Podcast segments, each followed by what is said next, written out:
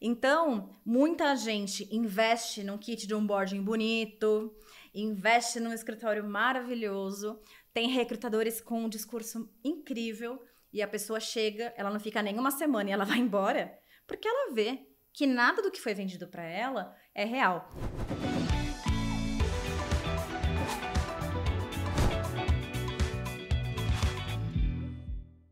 Olá, seja muito bem-vindo, muito bem-vinda a mais um episódio do People First, podcast aqui da Startse Corporate para falar sobre temas relacionados à gestão de pessoas, cultura, transformação de uma forma geral. Eu sou o Felipe Leal, sócio da Startse, head da Startse Corporate. A gente fala muito sobre olhar para o cliente, ter o cliente no centro, uh, ter a experiência do cliente, né? Mas quem é o cliente quando a gente pensa em pessoas? Quando a gente olha para dentro da empresa, o nosso cliente é o colaborador. Então, o tema de hoje, que é extremamente importante e relevante no, nos dias atuais, é experiência do colaborador.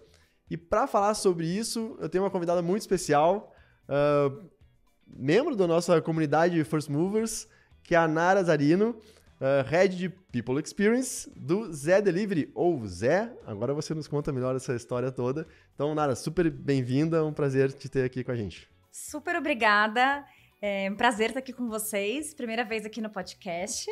Mas já estou virando de casa aqui na Starts. É.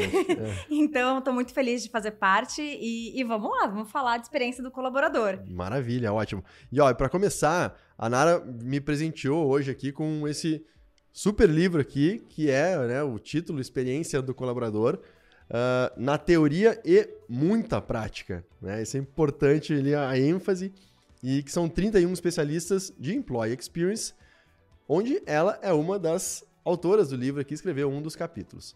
E eu queria começar a nossa conversa, Nara, pegando justamente o teu capítulo, né? Que eu abri o livro aqui, olhei e vi que o título, vou mostrar aqui para vocês, ó, o RH que nada sabe. Aí eu falei, bom, mas o que, que é isso? Então, para a gente começar a conversa, conta mais sobre o que, que é um RH que nada sabe. Boa. Seguinte, Leal, quando a gente olha, você falou muito da transformação como um todo, né? Que é o que a gente trabalha bastante aqui na Startse.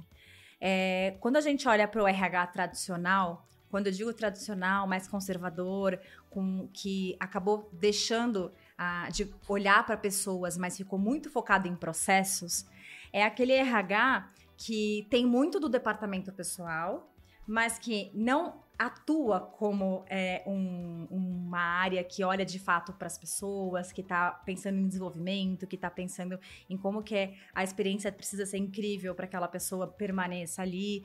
E ainda tem muita empresa que está nesse lugar, né?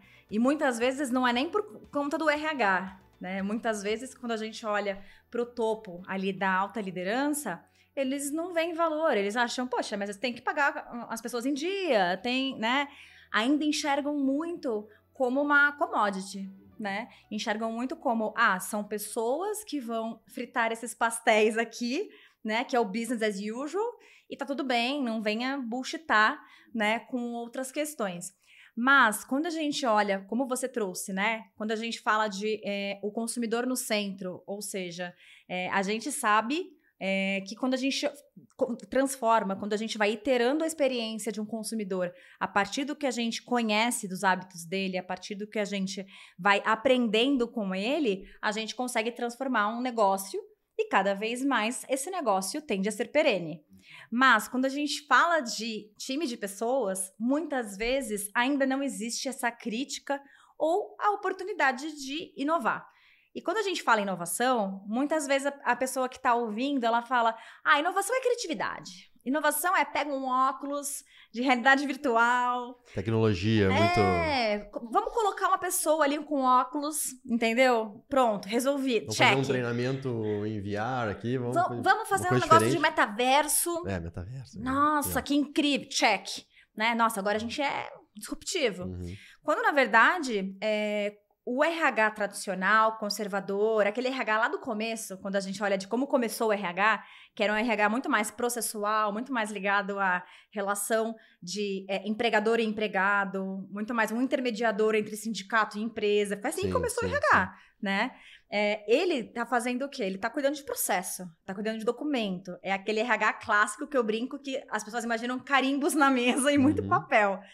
Mas quando a gente olha hoje que a gente tem um mercado super aquecido, apesar dos layoffs que a gente sabe que vem acontecendo, que foi uma bolha que acabou estourando, não só no Brasil, no mundo todo, mas quando a gente olha os profissionais que, que precisam ser ultra qualificados e muito adaptáveis às novas realidades, que é um profissional que é muito disputado. Todo mundo quer esse perfil de profissional. Então, o que, que as pessoas normalmente falam? Ah, Vamos trabalhar a retenção dessa pessoa. É caro para contratar esse, essa pessoa. É caro para formar ou para continuar né, é, investindo na carreira dessa pessoa, na especialização dessa pessoa. É, poxa, o tempo de você recrutar uma nova pessoa, né, fazer a pessoa rampar. Quando você coloca tudo isso na ponta do lápis, pensando na parte processual, já é um problema. Mas quando você fala de aspectos de cultura, quando você fala de aspectos de sucessão de liderança, quando você fala. Enfim, é, é muito mais complexo do que parece. Então, por que, que a gente usa já esse olhar para o cliente final, que é quem ali está usufruindo do serviço, mas quando a gente está falando do cliente interno, a gente pensa, vamos reter. Eu brinco que é, é tipo cárcere privado, é, né? Vamos, vamos prender. Tudo aqui, fazer um muro Vamos e... fazer. Vamos, vamos, criar aqui uma emboscada? e não é isso que a empresa precisa fazer. A empresa precisa comunicar da forma mais transparente possível aonde ela quer chegar, é, como que ela vai fazer isso, é, o que, que ela acredita, o que, que ela já é, o que, que ela é, mas ela não quer mais ser. Porque à medida que ela comunica de forma transparente o tempo inteiro, ou seja, não é só comunicação interna, são os líderes, são as cerimônias. Então, como que esse tipo de cultura é passado de forma tangível e intangível o tempo inteiro, isso vai fazer. Tudo é mensagem, né? Tudo isso faz com que a pessoa veja e fale: faz sentido ficar nesse lugar. Massa, eu vou continuar nesse lugar porque estão olhando para o todo ou porque eu acredito nesse propósito. Mas é diferente do que muita gente pensa que é brinde, uhum. que é colocar piscina de bolinha, Sim. ou que um é kit legal, um no, kit né? legal de onboarding, ou ah, vamos trazer as crianças, os filhos das, dos funcionários, porque isso aqui é o que engaja, baseado em quê? Né? Então, quando eu, falei, né, que o RH que nada sabe, é óbvio que é uma provocação construtiva de que o RH, por muito tempo, ele sempre teve todas as respostas. Ele nunca precisou perguntar nada para ninguém. Ele sabia o que ele tinha que fazer, com qual prazo, e ele não estava preocupado em ouvir o cliente que é o consumidor, que, o cliente que não é o consumidor, mas que é o cliente interno, que é o colaborador. E hoje, quando a gente pensa em, em manter as pessoas engajadas, isso passa diretamente pela experiência do colaborador. Então, como que você passa? Qual que é o tom de voz daquela, daquela empresa? Como que a cultura é vivida? Né? Então, tudo que você é, olha, todos os pontos de contato da empresa com aquela pessoa estão o tempo inteiro comunicando para a pessoa e a pessoa está percebendo se ela deve ou não continuar. Porque hoje as pessoas dificilmente entram numa empresa e falam: ufa, vou me aposentar aqui.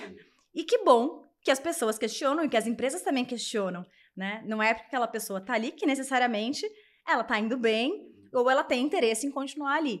Então eu acho que é para desmistificar, porque se o RH é, ousar trabalhar com uma metodologia de design, por exemplo, e ouvindo as pessoas, seja numa pulso, seja num fórum, não importa, né, o, o, a ferramenta. O que importa é quando a gente ouve as pessoas, cria produtos ou transforma os produtos de pessoas a partir do que elas trouxeram pra gente, elas têm certeza de que a gente tá ouvindo, a gente tem credibilidade com as pessoas. Então, o que a gente falar, elas vão acreditar e mais, elas vão se sentir co-criando aqueles produtos. Então, é praticamente como, putz, eu lembro que. Eu já ouvi algumas vezes isso.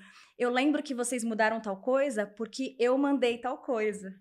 E a pessoa tem certeza absoluta que a gente fez por conta daquilo. E óbvio que não é por conta de uma pessoa, mas essa cocriação, né? Essa premissa de que a gente tem que ser humilde quando a gente fala desse olhar também de design, né?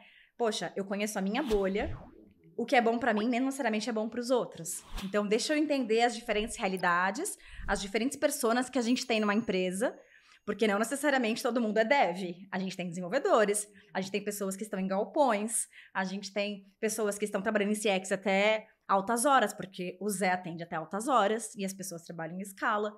Então, não é uma coisa que, porque eu acho legal e que para mim funciona, vai funcionar para todo mundo. Então, tudo isso passa por experiência do colaborador. Que legal. E quando você provoca, assim, eu, eu vou começar a perguntar agora sobre experiência do colaborador em cima, uh, pegando ainda o gancho do, do capítulo do teu livro, né, esse título mais provocativo.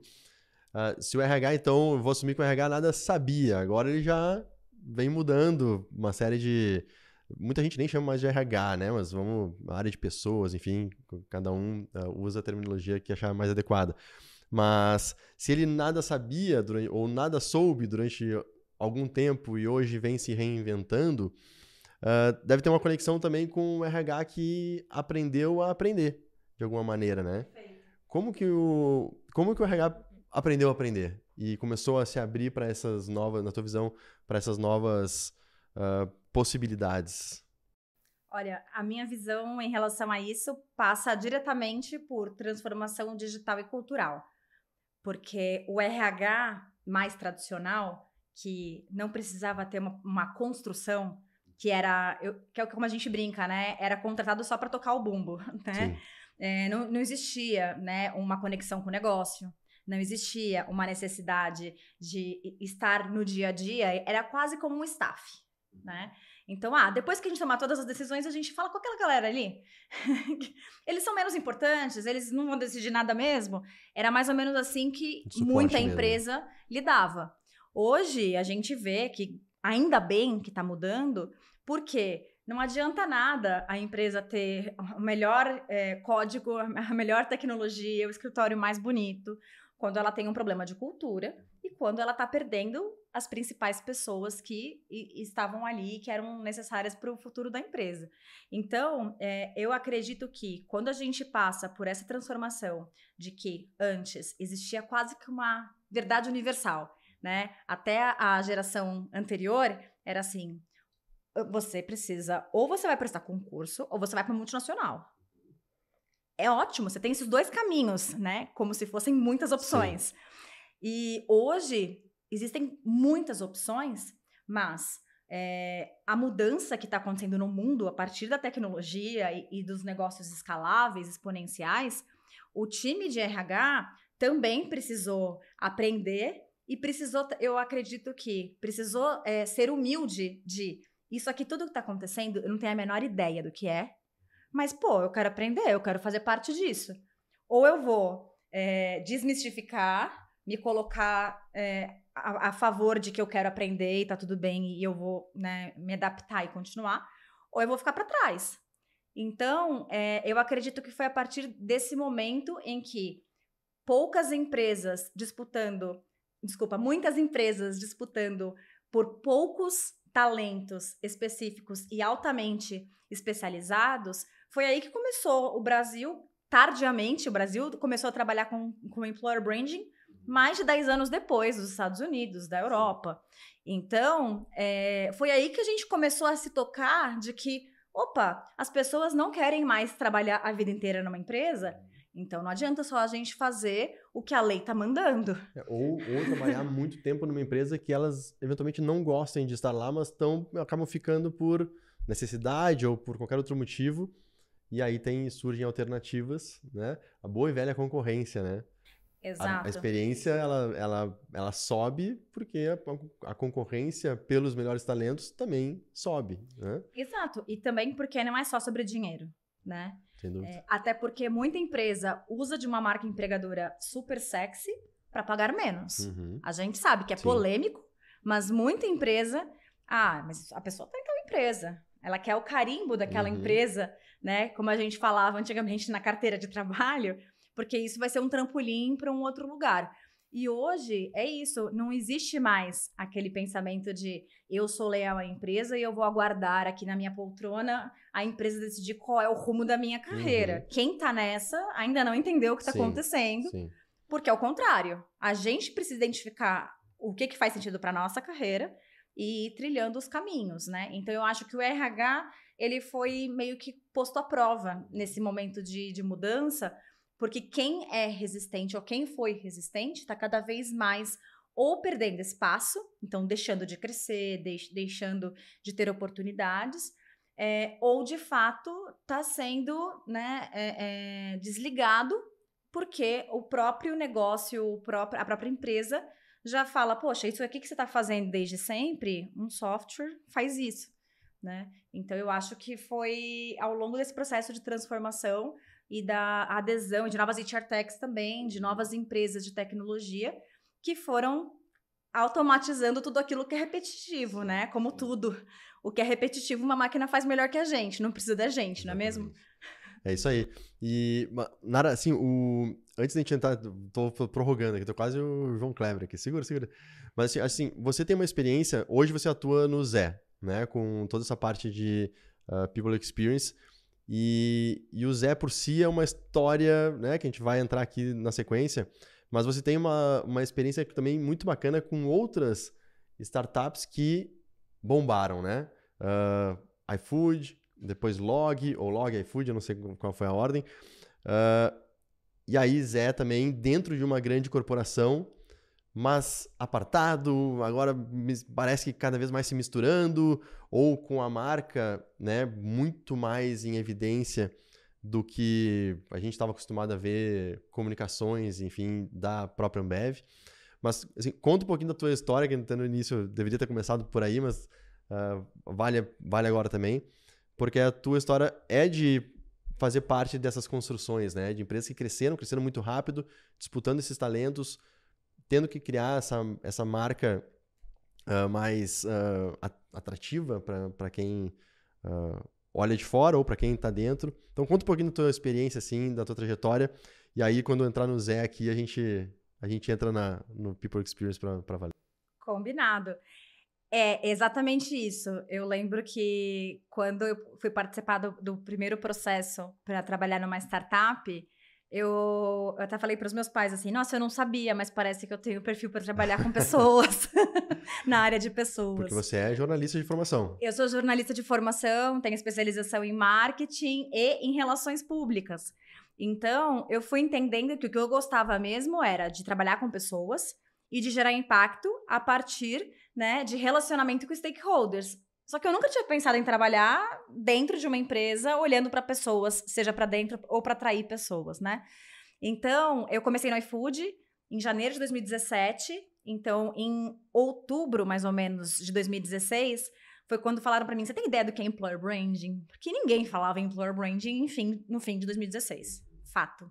Tudo era em inglês, não existia nada aqui. Hoje em dia já tem livros, né? Já existem Hoje, o, o employer brand, é, né, o, o employee experience está indo nessa direção, sim, né? Mas tem muita o, coisa, tem muito mais coisa sendo documentada, vamos dizer assim. Muito mais. O employee experience, esse é o primeiro livro em português que trata única e exclusivamente de employee experience, por isso até que a editora é, decidiu fazer, porque tem tanta coisa legal acontecendo e, uhum. poxa, não estava sendo registrado. Sim. E o employer branding acho que foi um movimento parecido. Hoje, todo mundo sabe. Olha uma vaga em employer branding e uhum. sabe. Então, eu fiz essa, essa transição. Eu comecei no iFood em janeiro de 2017 para construir a área de employer branding. E na época tinham 150 pessoas. A gente ficava em duas casinhas na, na Queiroz Filho, ali na Vila Leopoldina.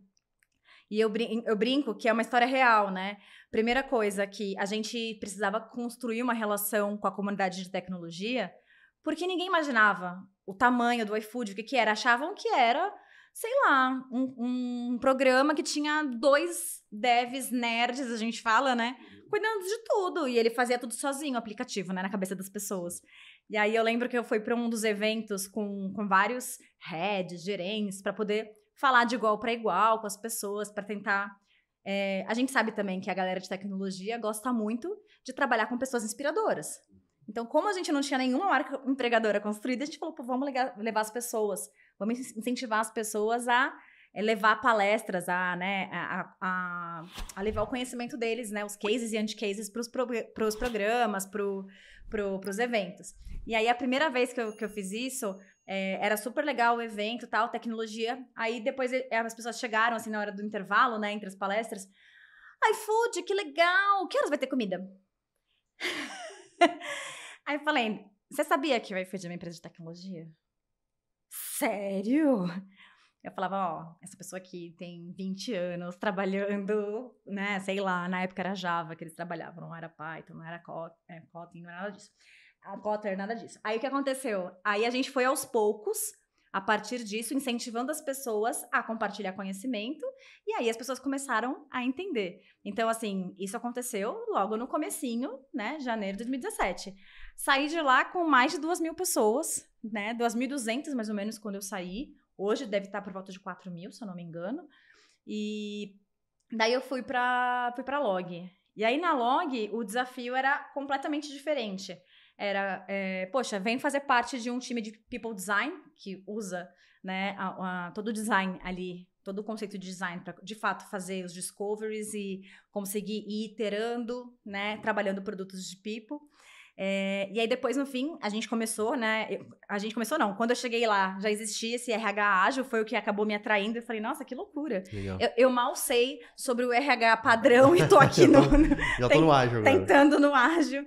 E, mas foi muito legal, assim, essa experiência de é, People Design e People Experience ali, porque a gente fez essa separação. E depois eu acabei ficando com desenvolvimento e performance. E eu aprendi muito sobre desenvolvimento e performance em tecnologia, liderança e toda a parte de é, plano de sucessão de tecnologia, porque essas pessoas elas não têm o plano de ficar na empresa uhum. há muito tempo. Como que você faz, né, para prever isso? Sim. E aí no meio da pandemia, o Zé me chamou, era eu, no começo eu falei, acho que vocês estão falando com a pessoa errada, porque é, não, era... mas pô, com essa experiência de iFood, log, passando provavelmente por desafios parecidos do que o Zé passava na época, em tese fazia, faria sentido. Então, mas era tudo menos recrutamento. Então era um ah. monte de coisa que eu nunca tinha feito. Entendi. E foi uma delícia, porque eu adoro desafio. Então eu falei, eu não sei se eles vão me querer, mas agora eu já quero esse desafio. Sim. E aí deu certo. Então foi muito legal. É, saí também, entrei na log com 150, saí por volta de 3 mil pessoas.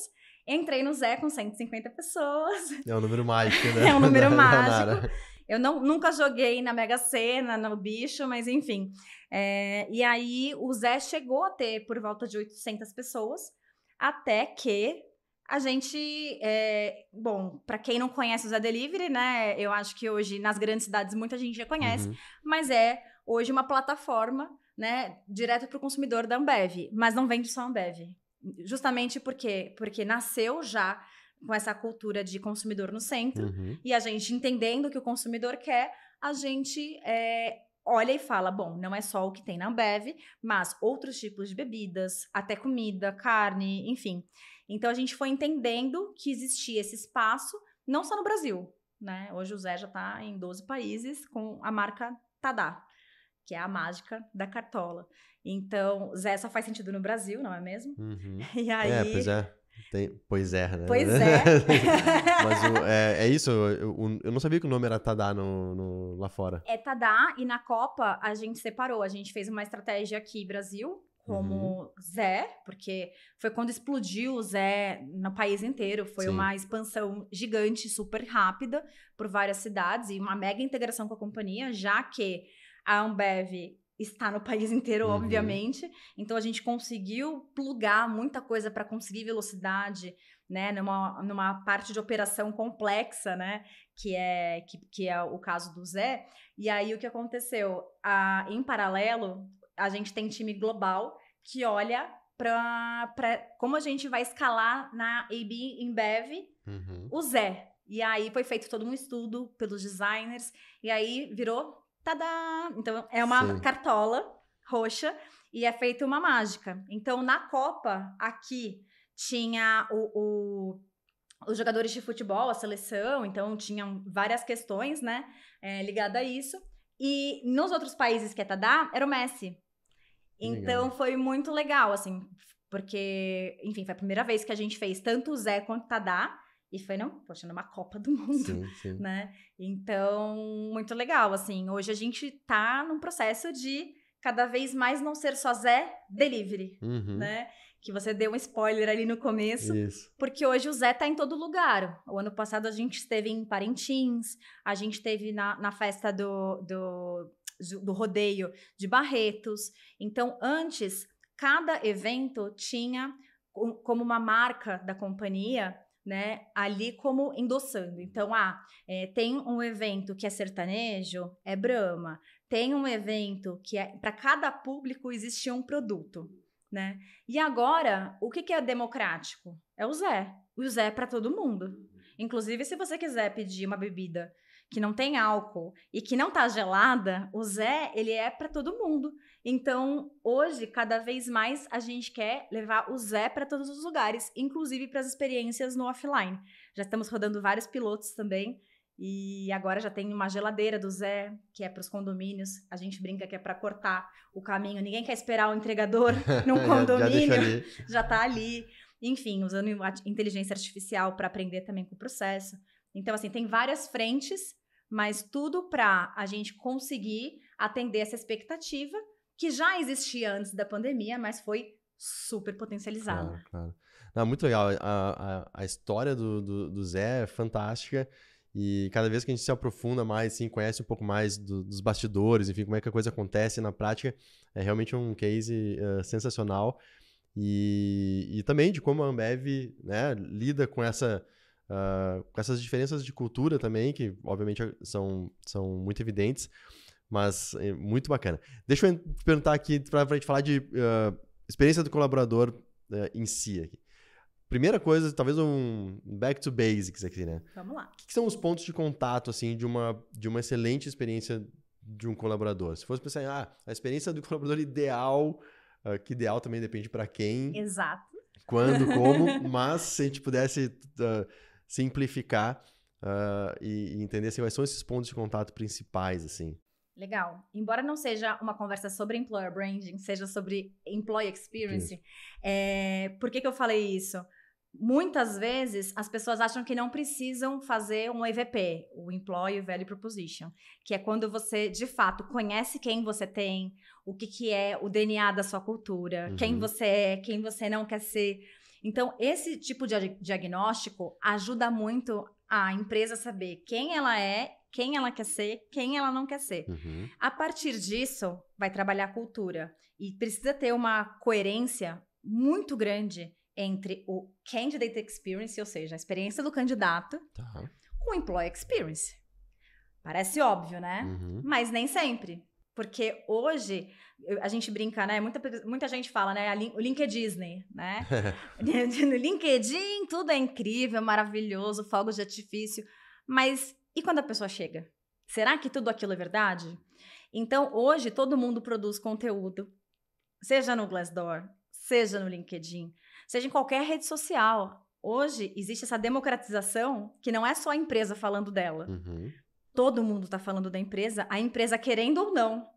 Então, muita gente investe num kit de onboarding bonito, investe num escritório maravilhoso, tem recrutadores com um discurso incrível e a pessoa chega, ela não fica nem uma semana e ela vai embora, porque ela vê que nada do que foi vendido para ela é real. Então, acho que o primeiro passo é, como você falou, não existe cultura boa e ruim, não existe experiência boa e ruim, desde que esteja alinhado à expectativa. Sim. Então, o mais importante é não aderir a modismo. Ah, mas o fulano fez isso aqui, nossa, ficou incrível. Ficou incrível porque provavelmente tem a ver com a cultura, tem a ver com os princípios, tem a ver com as metas, Uhum. né? Não adianta nada a gente querer pegar um pouquinho de cada um e Sim. fazer, né, na empresa. Então, eu acredito que tem muito a ver nesse sentido, né, de voltar ao básico de quem somos e para onde estamos Uhum. indo. E, e a partir disso, todos os pontos de contato. A pessoa, a gente fez uma oferta para a pessoa e a pessoa acertou, ac- aceitou. Depois disso, já não é mais recrutamento, já não é mais é, é, candidate experience. Uhum. A pessoa aceitou, ela já está no employee experience. Então, se a pessoa vai fazer é, vai subir os documentos dela digitalmente, ou se ela vai precisar é, ir até o lugar com os documentos, tudo isso passa tudo uma mensagem, tudo isso é, tem que estar conectado uhum. com o que a empresa é.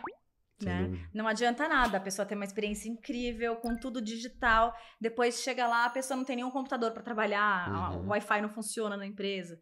Então, tudo isso. Ah, a pessoa ela vai precisar vir até São Paulo para fazer um exame admissional, ou ela vai fazer lá na cidade dela, ou ela vai fazer por, por teleconferência. Uhum todos os pontos de contato, desde que a pessoa aceita, até os benefícios que são oferecidos, até tudo passa uma mensagem, Sim. né? Não é o brinde pelo brinde, não é a festa pela festa.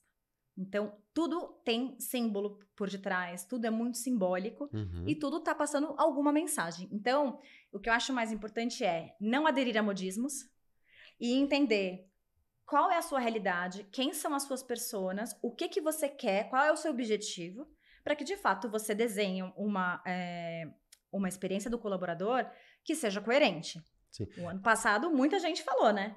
Ai, recebi coisas incríveis, meu salário era maravilhoso, agora demitiram a empresa inteira. É, eu acho que tem. tem vou, vou te interromper que a gente tem alguns pontos importantes aqui que a gente uh, mencionar, assim.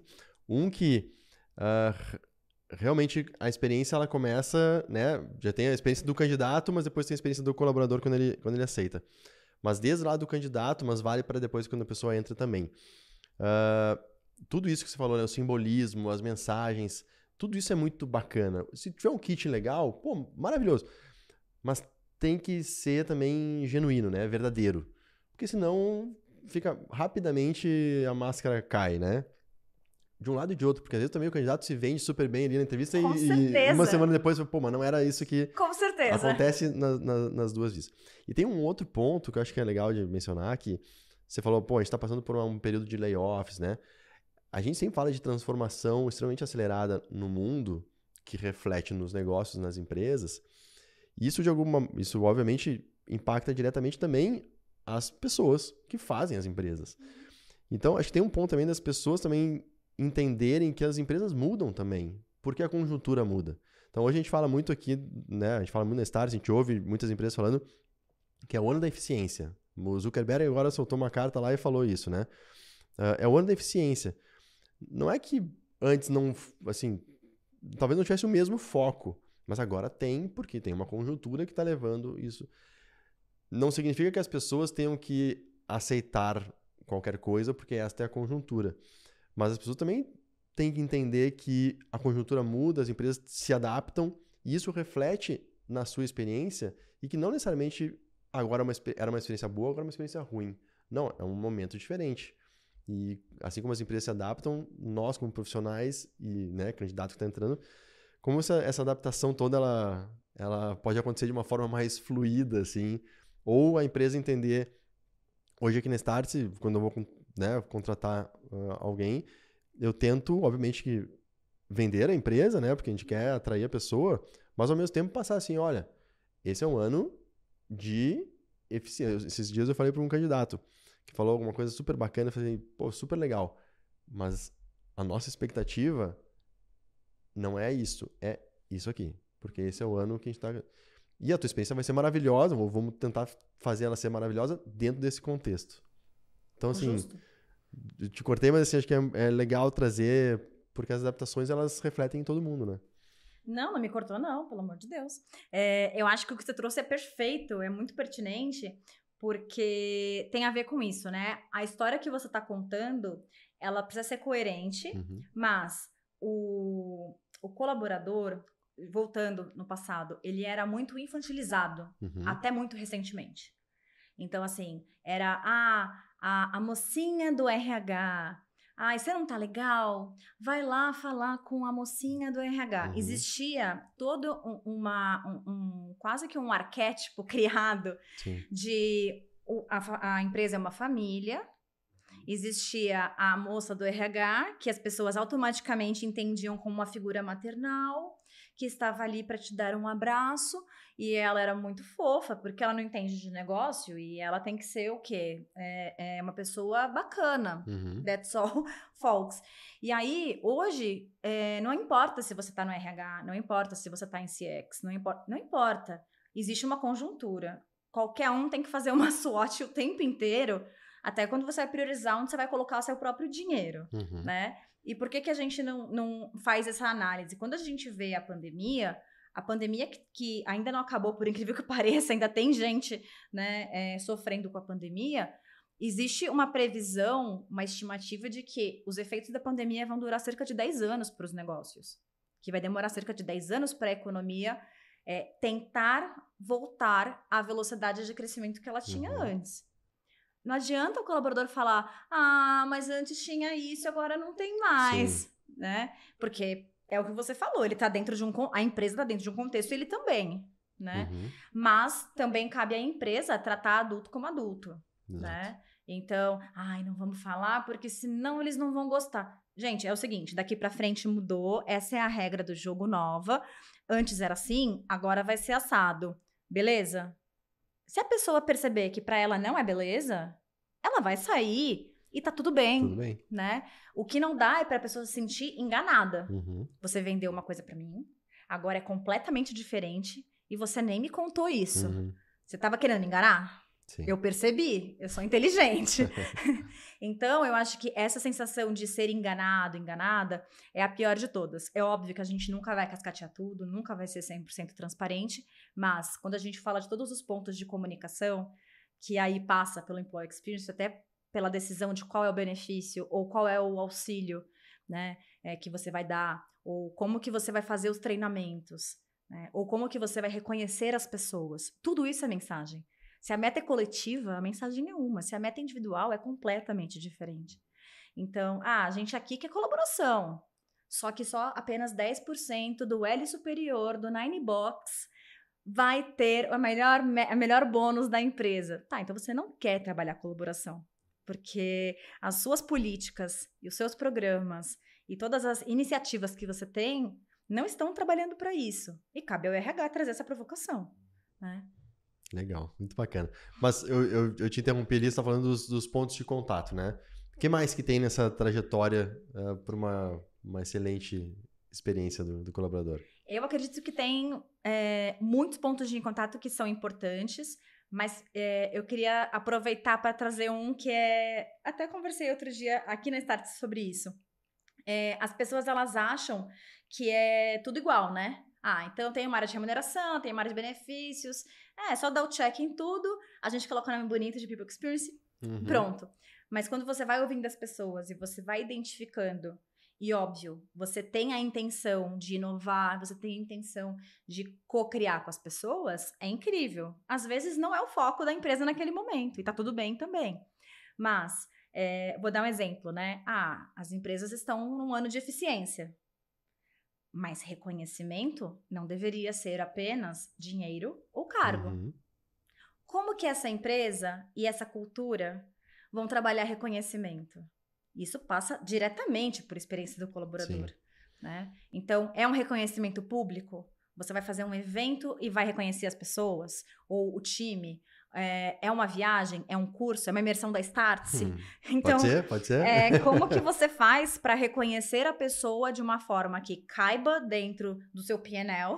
Porque, obviamente, a empresa precisa dar lucro, então você não pode né, acabar com, com, com todo o, o, dinheiro que você tinha previsto, mas se a gente sabe que a motivação ela é de dentro para fora, mas que a experiência que a pessoa tem impacta diretamente na decisão se ela vai ficar ou não na empresa, existem pontos de contato específicos. Uhum. Se a sua liderança, se a- tudo que você quer ser como empresa não condiz com como a liderança está atuando, não adianta. Você pode ter o melhor kit de onboarding, você pode ter tudo muito bonito, né? Uma roupagem muito bonita, mas Uhum. como você falou, a máscara cai.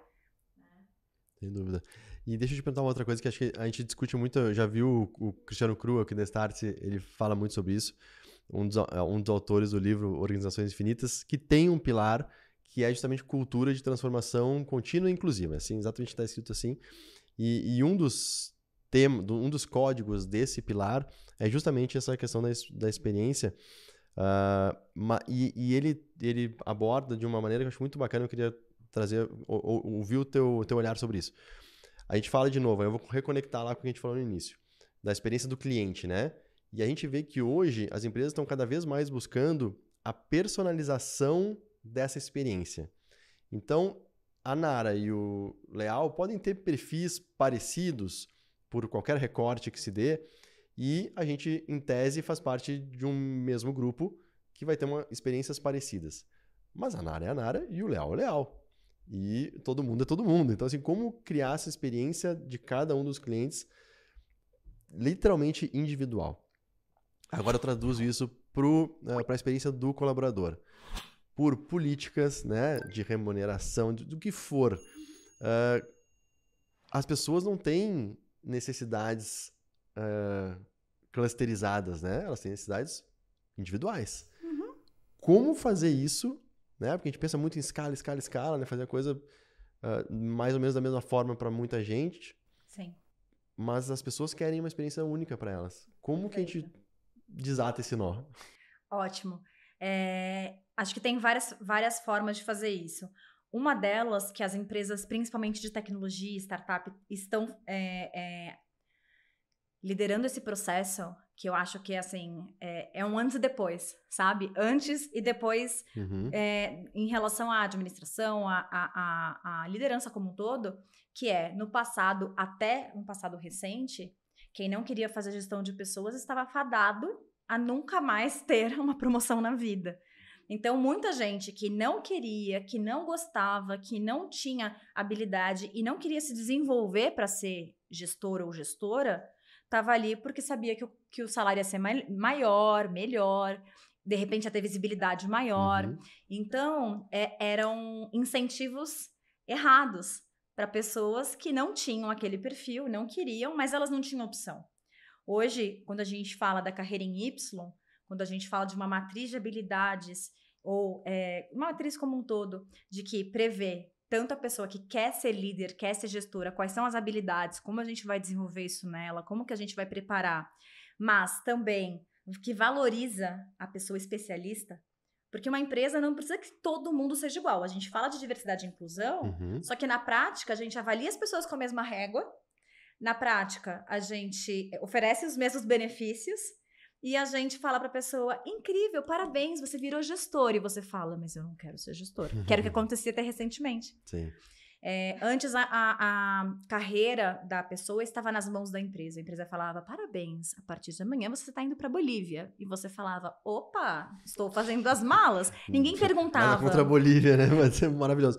Mas é assim, ninguém, ninguém questionou ninguém, ninguém assim: pô, tá afim de ir para é, fora? É isso. É, tá, para fora onde? Ah, Bolívia, Qualquer outro lugar. Antes é assim, eu sei que você quer, quer crescer, porque é óbvio que todo uhum. mundo quer crescer. E eu sei, e você sabe que para você crescer, você tem que ser, sei lá, diretor, você tem que ser. Abriu na Bolívia, você vai, beleza? Antes não existia um diálogo, não existia uhum. uma interação, porque não importava. Sim. Basicamente o que o colaborador queria. Hoje não. E se não topasse. Ah, que pena. Tá, então, tá marcado, né? É, que pena. Depois não reclama que você, né, Sim, não teve oportunidade. Deu, é. Exato. Então hoje não, hoje é, vamos fazer uma conversa? Desde que a pessoa entra, a gente pergunta: você tem intenção de liderar pessoas ou não? Não. Mas como líder técnico, você tem vontade? Putz, isso eu tenho. Eu gosto de mentorar, mas eu não quero ser gestor, gestora. Massa.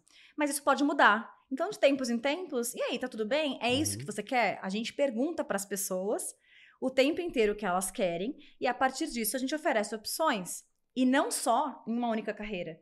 Porque cada vez mais as carreiras, antigamente era, né? Ah, você fez uma faculdade, então você vai seguir essa uhum. trilha o uhum. resto da vida. Não. Você está em dados hoje, amanhã você está como Product Management, amanhã você está como, é, é, enfim, com full stack se você quiser. Então, eu acho que cada vez mais puxando, puxado pelo mercado de tecnologia e é, da nova economia, as pessoas cada vez mais elas estão enxergando novas possibilidades de, de carreira, não mais plano de carreira, mas oportunidades de desenvolvimento de carreira, de trilhas de carreira diferente. Esse é um exemplo que eu acho que mudou radicalmente, uhum. né? E mudou rápido. E, e, agora muita muita empresa de outros setores está pegando carona. E outro ponto é benefícios flexíveis. Porque cada vez que você olha para todo mundo e fala todo mundo quer alguma coisa ou precisa de alguma coisa, não faz o menor sentido. Sim. Né? Ainda mais quando a gente sabe que cada vez mais a gente tem pessoas que não querem ser mães, não querem ser pais. Quando a gente, ó, eu brinco, né, que até pouco tempo atrás, as pessoas no Zé tinham muito mais cachorro e gato do que filho. Eu acho que na Stars também. Hoje, exato, hoje já tem mais, né, pessoas que são mães, pais, Sim. mas o que, o que, que interessa eu falar assim, atenção, o seu au- auxílio creche é incrível aqui. Uhum. A pessoa fala, meu Deus, mas eu nem, nem penso nisso. É, eu né? vou pensar daqui a 10 anos. Ah, exato. provavelmente eu não vou estar aqui também, então. É, exato. Então, assim, a empresa ela precisa entender qual, quais são as pessoas que ela tem, quais são Uhum. as pessoas que ela quer atrair e adaptar. Então, assim, muita empresa achou a solução, por exemplo, em benefícios fle- flexíveis Legal. ou em benefícios de HR techs que estão já flexibilizando Uhum. dentro do que já era mais tradicional. Então, eu acredito que tá, uma coisa está puxando a outra, sabe? Sem dúvida. Não, acho um ótimo. Não sabia que, que as empresas já estavam trabalhando assim de forma flexível na questão dos benefícios. Para mim ainda era uma coisa meio pasteurizada, assim, Não, tem empresa que- mundo. Tem empresa que tem é, plano de saúde para cachorro. Que legal. Então, assim, é isso. Porque não adianta nada você falar: olha, o dia que você tiver filho, você vai ter tudo isso aqui. Mas ninguém perguntou se eu quero ter filho, ninguém Uhum. perguntou, né? Que era assim até recentemente. Sim. Então, cada vez mais é: olha, você vai ter essa quantidade de pontos e você distribui como de Uhum. acordo com a sua realidade, Uhum. de acordo com o seu momento de vida. Então, isso é uma coisa que está evoluindo muito rápido. Legal. Uh, pra gente começar a fechar aqui, o papo tá muito bom. Dá pra gente ficar horas aqui falando sobre o tema. Uh, dá pra, assim, ler o livro e depois uh, fazer uma nova edição. Ou quem sabe fazer, a gente traz alguns, alguns autores do livro aqui, a gente faz uma mesa redonda. Ai, adoro. Ia ser bem legal. Mas deixa eu te perguntar, assim, quando a gente pensa na experiência do, do, do- do cliente, né, do consumidor, a gente tem esse, o ato Do colaborador? do colaborador, ah, muito vem em mente os extremos, né? Onboarding e Offboarding. offboarding, exatamente. Ah, como momentos importantes dessa experiência.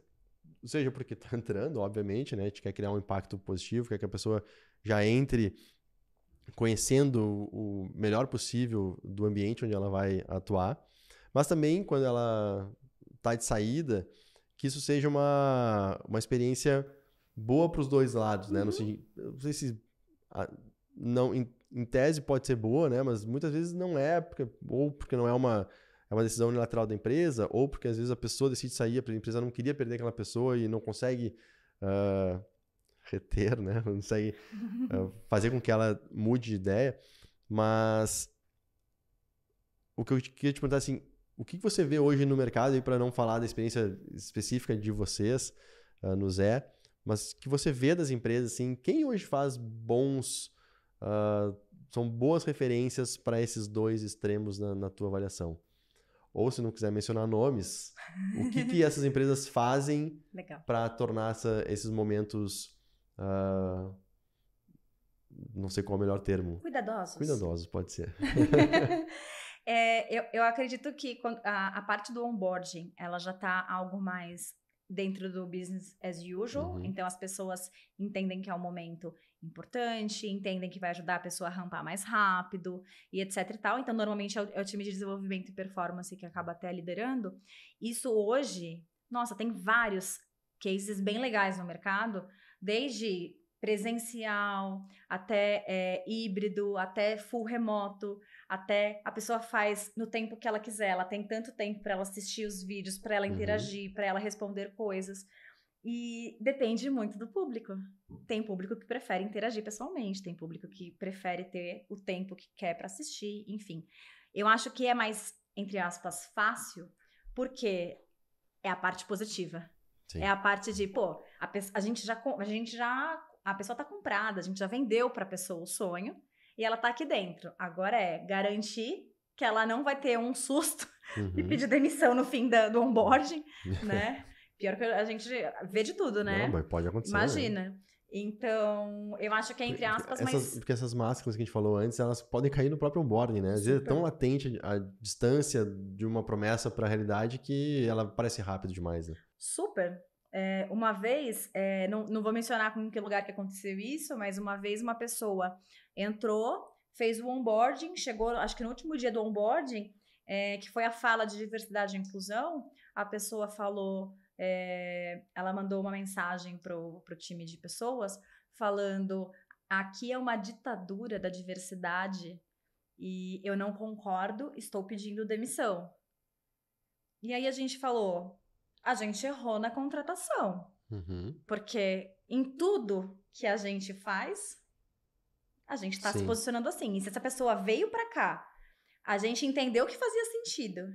E ela tá aqui e precisou passar pelo onboarding para ela chegar a essa conclusão. Uhum. Então, a gente errou, né? Então, ou seja, isso não é tão raro é, de acontecer. Então, às vezes a gente tá no automático e não percebe. Uhum. E, não, e não pode passar esse tipo Sim. de coisa. Porque é ruim para todo mundo. Claro. Mas eu acho que o mais é, desafiador ainda é o offboarding. Mesmo sendo um momento que, que talvez não seja o mais legal, né? Muitas vezes não é o mais legal. Mas como que a gente pode fazer de uma forma muita gente usa a palavra humanizado. O que eu Uhum. acho curioso, né? Porque todos somos humanos, humanizado deveria ser o mínimo, Esse não é é mesmo? O básico. Parabéns por fazer o mínimo, Sim, não é sim. mesmo? Mas é, mais cuidadosa, né? Então, ah, iniciativas cuidadosas. Poxa, é, essa pessoa ela vai ter é, todo um feedback por tanto tempo, ela vai saber que se não der certo essa re- plano de reversão, pode ser que ela seja desligada. Então, ela vai ser desligada, mas não vai ser uma surpresa, porque é desrespeitoso uma Uhum. pessoa que estava indo super bem, uma estrela de repente, da noite para o dia, é desligada. Então, existem uma série de ações que o time de Employee Experience, junto com o time de People como um todo, inclusive com a parte de People Ops, né? Uhum. Que é, é a parte mais burocra, Sim. né? Mas todo mundo tem como pensar, deixa eu me colocar no lugar dessa pessoa. Essa pessoa, ela acabou de receber a notícia. É o dia da gente falar de homologação? Claro que não. Uhum. É o dia da gente fazer alguma coisa, de fazer uma entrevista, né? Sim. Não, entrevista de desligamento. Então, tudo, o timing que é feito, quem faz.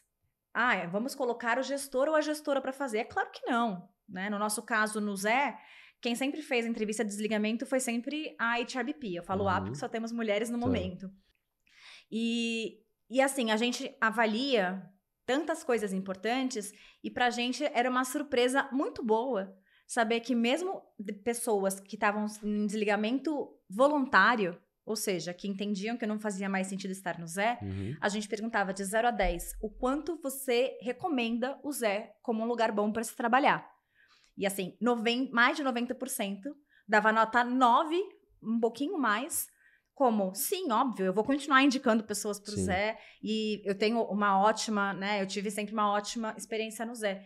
Então, pra gente, é, o mais importante sempre foi é, entender que fez sentido a jornada, Uhum. independentemente de quando ela termina. Muita gente fala, né? Ai, você não tem medo, né, de, de turnover? Você não tem medo das pessoas pedirem demissão? E eu sempre falo, eu tenho medo de suicídio. Outra coisa, não tem que ter medo, é do jogo. As pessoas, elas, elas têm. é, acho que por muito tempo a gente romantizou essa relação, Uhum. né, de trabalho. E, na verdade, a gente precisa ressignificar, né? A gente, como mercado, como sociedade. Sim. Porque parece que é um casamento que a gente falou lá, né, no altar, perante Deus, que era pra a vida. vida toda, Sim. né? Na tristeza e na alegria. E muitas vezes não faz mais sentido continuar, né? Se até casamento mesmo termina às vezes e é melhor para as pessoas, imagina essa relação. Então eu acho que ainda existe um caminho bem interessante de como que a gente pode, de fato, encerrar de uma maneira respeitosa. Por que não fazer um, um programa de alumni? Eu não sei se ainda tem. Acreditas tinha um programa de alumni que era muito legal. Eles faziam encontros mensais com ex é, eu esqueci como eles chamavam lá, mas as pessoas de lá, mas ex-pessoas da Acreditas, para que eles ouvissem as pessoas. O que, que você agora quer falar que não- talvez na hora você Uhum. não falou? Você tem alguém para indicar? Tem essa vaga. Então, assim, é um relacionamento para a vida toda.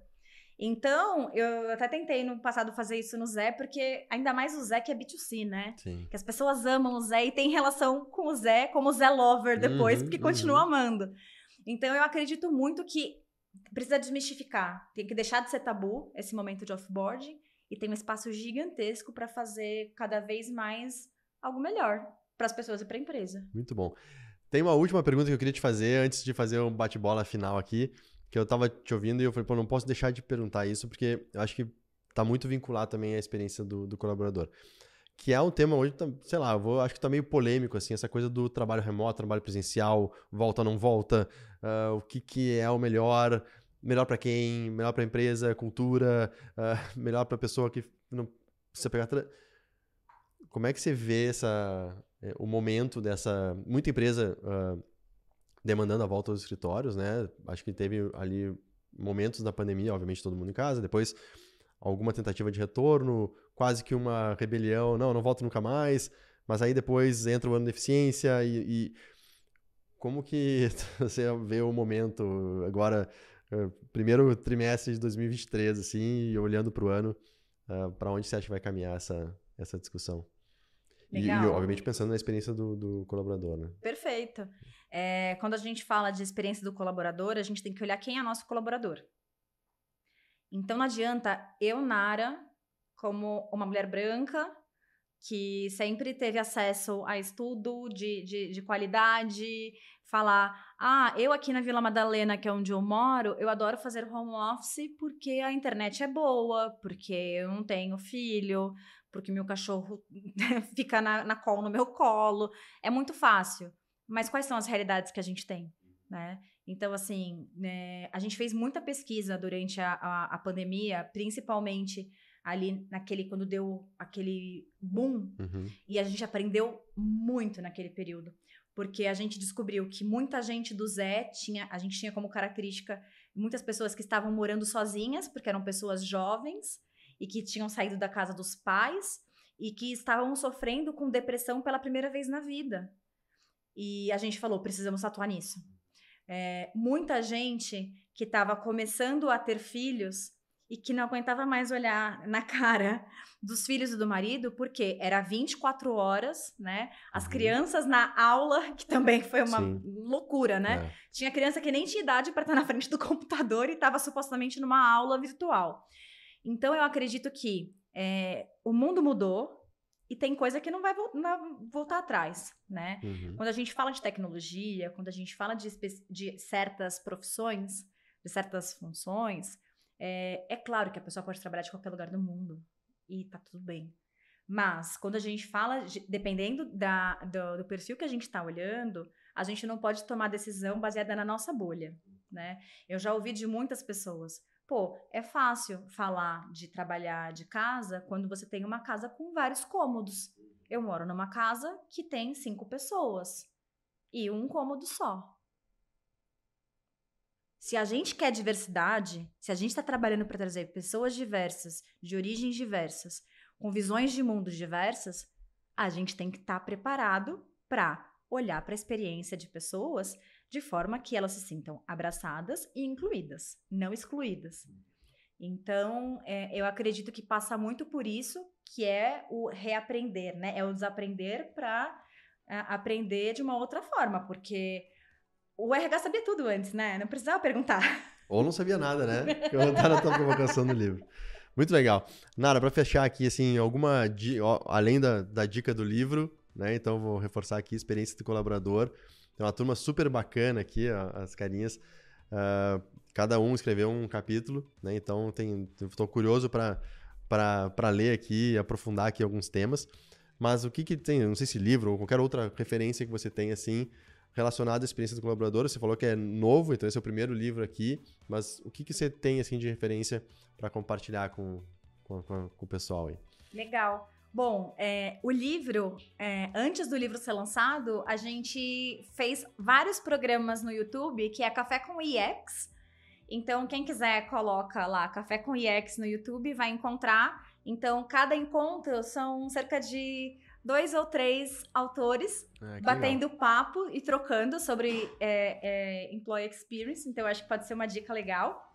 É, e outra coisa é, hoje o Brasil ainda tem pouco material em português, mas existem livros, inclusive online em PDF, sobre employee experience. Então, eu acho que a gente tem um desafio de testar, compartilhar o que a gente está fazendo, para que todo mundo que tá aqui cada vez mais aprenda, porque a gente todo dia tá errando, todo dia tá Sem dúvida. batendo cabeça. A gente não tem que falar só dos cases, não. Acho que os anti-cases cada vez mais ensinam a gente o que a gente deve fazer e principalmente o que a gente não deve fazer. Muito bom. Nara, super obrigado, adorei a conversa. Eu adorei. Uh, aprendi obrigada. bastante e, e, acho que tem, tem campo pra gente fazer outras vezes. Acho que essa fica já aqui o convite pra gente trazer você escolhe aqui uh, o pessoal para a gente fazer uma mesa redonda aqui, três, quatro pessoas debatendo o tema também, compartilhando outras experiências, outras perspectivas. Acho que vai ser muito legal. Então, super obrigado por ter participado aqui com a gente. Eu que agradeço, mega prazer. Quem quiser saber mais do livro, www.livroiex.com.br. Obrigada. Feita a dica. E é isso aí, pessoal. Então, para todos vocês também, muito obrigado por acompanharem mais esse episódio do People First. Uh, curte aqui o episódio, compartilha uh, com quem você acha que vai ter interesse nesse tema e nos temas que a gente aborda aqui no People First. E a gente se vê no próximo episódio. Então, valeu e até mais. Tchau, tchau.